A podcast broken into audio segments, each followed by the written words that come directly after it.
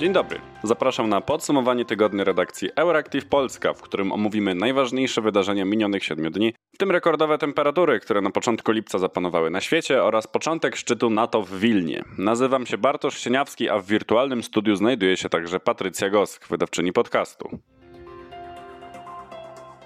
5 lipca był najgorętszym dniem w historii pomiarów, a wcześniej 4 lipca, a wcześniej 3 lipca.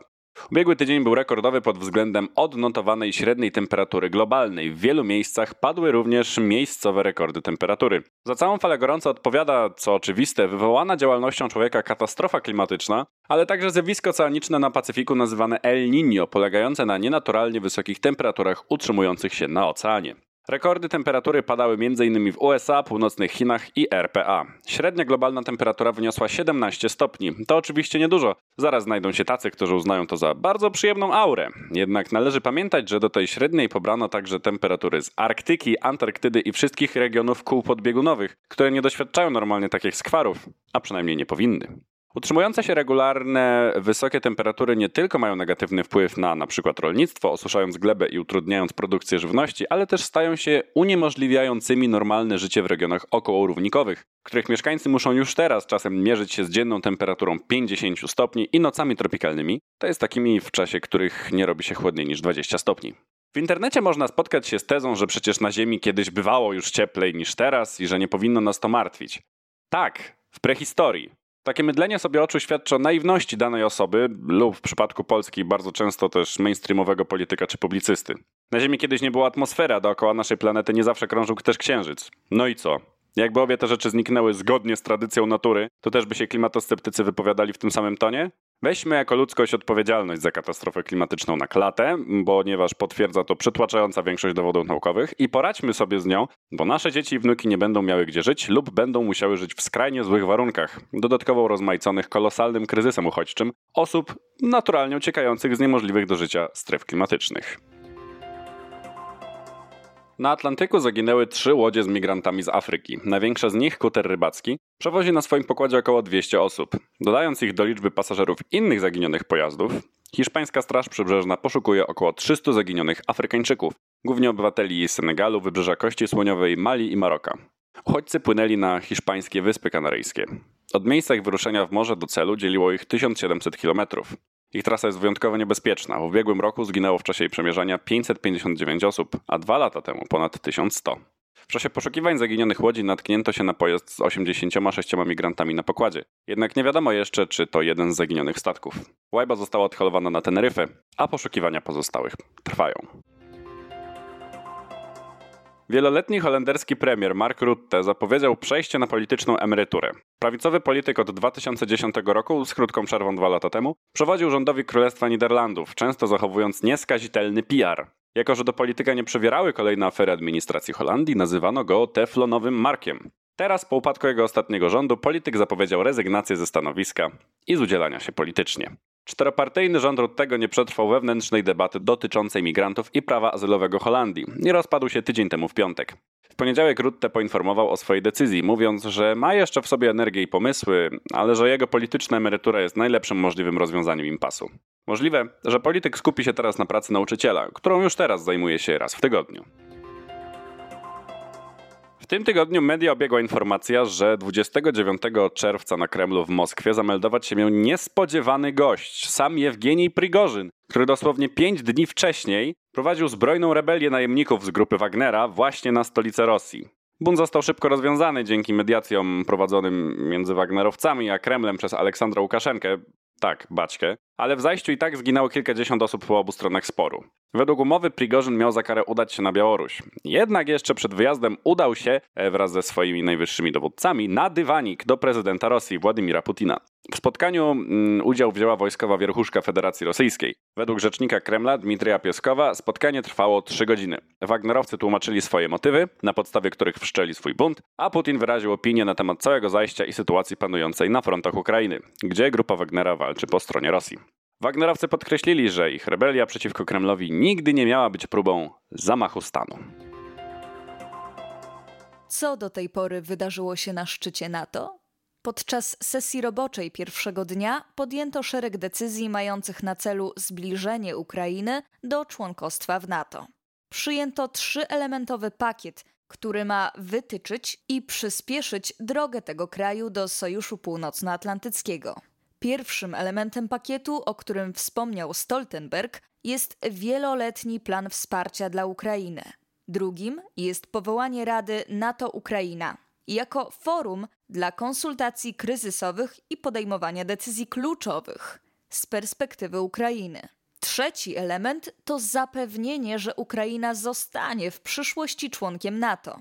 Stanie się tak, gdy wojna się skończy. NATO pozostaje ramię w ramię z Ukrainą tak długo, jak będzie to konieczne.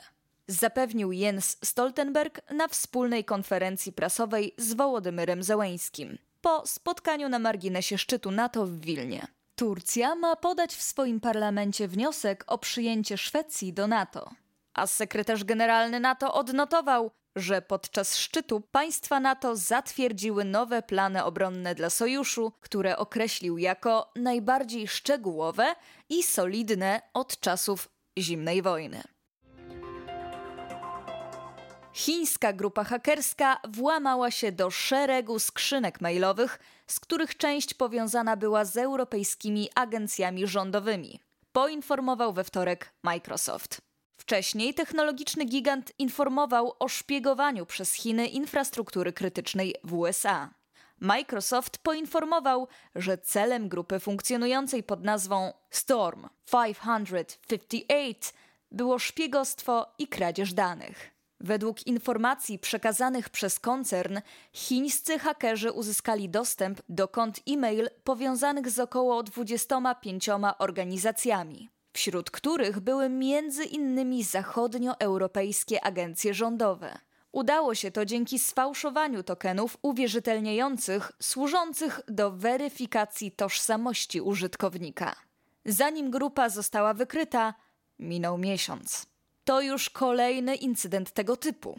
Po ujawnieniu informacji o kolejnym ataku, Microsoft podkreśla, że w celu zapobiegania podobnym sytuacjom firma intensywnie współpracuje z amerykańską administracją, w tym z Departamentem Bezpieczeństwa Krajowego oraz Agencją do Spraw Cyberbezpieczeństwa i Bezpieczeństwa Infrastruktury. Parlament Europejski przyjął w tym tygodniu rezolucję, w której wyraża zaniepokojenie obowiązującym w Polsce prawem wyborczym i domaga się, by w czasie wyborów w naszym kraju pracowała misja obserwacyjna OBWE. 11 lipca rezolucję w sprawie prawa wyborczego, Komisji Śledczej i Praworządności w Polsce poparło 472 europosłów. 136 opowiedziało się przeciwko, a 16 wstrzymało się od głosu. Parlament Europejski zwraca w niej uwagę, że Izby Kontroli Nadzwyczajnej i Spraw Publicznych Sądu Najwyższego, która jest odpowiedzialna za rozpatrywanie sporów wyborczych, nie można uznać za sąd niezawisły i bezstronny, ustanowiony uprzednio na mocy ustawy w rozumieniu karty i Europejskiej Konwencji Praw Człowieka. Unijne Zgromadzenie wyraża również zaniepokojenie wprowadzonymi ostatnio zmianami w polskim prawie wyborczym. Między innymi nowymi ograniczeniami czasowymi w liczeniu głosów oddanych za granicą, które grożą unieważnieniem takich głosów. W swojej rezolucji parlament wzywa też Biuro Instytucji Demokratycznych i Praw Człowieka OBWE, by zorganizowało pełną obserwację na zbliżające się wybory parlamentarne w Polsce.